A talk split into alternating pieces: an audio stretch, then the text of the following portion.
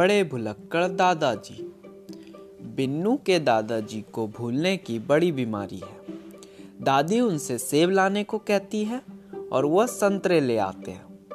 दादी टोकती है तो हंसकर कहते हैं, इस बार संतरे से काम चला लो, सेब अगली बार ला दूँगा। और जब अगली बार जाते हैं तो अमरूद उठा लाते हैं। उनकी इस आदत से परेशान होकर दादी ने एक उपाय ढूंढा है। जब वह उन्हें बाज़ार भेजती है तो डायरी में सारा सामान लिख देती है। दादाजी जो सामान खरीद लेते हैं, उस पर निशान लगा लेते हैं। एक दिन बिन्नू ने दादाजी से कहा, दादाजी, मुझे कॉपी और पेंसिल लेनी है। क्या आप मेरे साथ बाज़ार चलेंगे? दादाजी को घूमना अच्छा लगता है। वह फ़ौरन तैयार हो गए। लेकिन गेट तक पहुँचते पहुँचते वह ठहर गया। उन्होंने कहा, जल्दबाजी में चप्पलें पहनकर निकल आया। जूते पहनना भूल गया। तुम यहीं रुको, मैं जूते पहनकर आता हूँ। यह कहकर दादाजी अंदर चले गए। पर जब उन्हें काफ़ी देर हो गई तो बिन्नू ने आवाज़ लगाई, दादाजी, क्या मैं आकर कुछ मदद करूँ? अंदर से दादाजी की परेशान सी आवाज़ आई। नहीं, ऐसी तो कोई ज़रूरत नहीं है। पर मैं यह भूल गया कि क्या ढूँढने आया था। बिन्नू हंस पड़ा। उसने जाकर दादाजी को जूते पहनाए और साथ लेकर चल पड़ा। लेकिन गेट तक पहुंचकर दादाजी फिर ठिठक गए।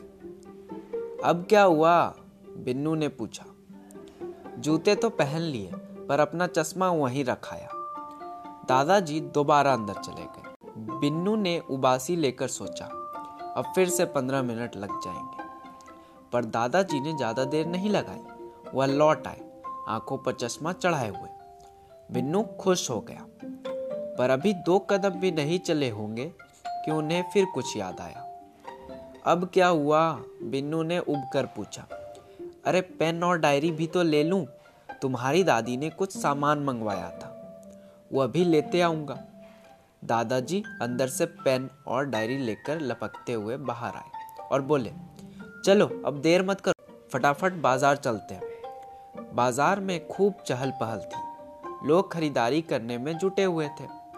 सब एक दूसरे से बेखबर इधर उधर आ जा रहे थे। दुकान की सीढ़ियों पर कदम रखते रखते दादाजी फिर ठिठक गए। क्या फिर कुछ? बिन्नू ने निराशा से पूछा। दादाजी ने खिसियाकर सिर झुका लिया।